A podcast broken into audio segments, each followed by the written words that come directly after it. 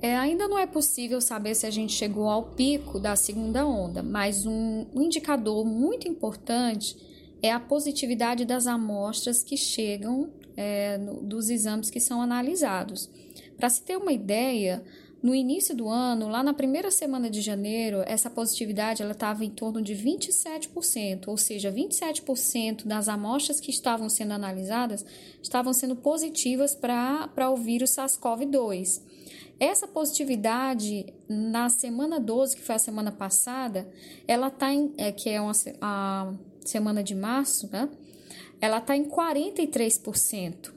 Então, e, e, está havendo ainda um aumento nessa positividade. Então, esse é um indicador bastante importante, que significa que ainda há circulação de vírus e que é, se as pessoas continuarem tendo contato, se a gente não tiver aí as medidas de isolamento sendo seguidas, a gente mantém essa circulação e, a, e mantém a positividade dessas amostras, o que é muito perigoso. Então, é, a gente não consegue observar ainda essa redução na positividade das amostras. E isso é, como eu falei, é, é bastante perigoso que se as pessoas tiverem contato, se aglomerarem, a gente pode ter ainda um aumento na transmissão.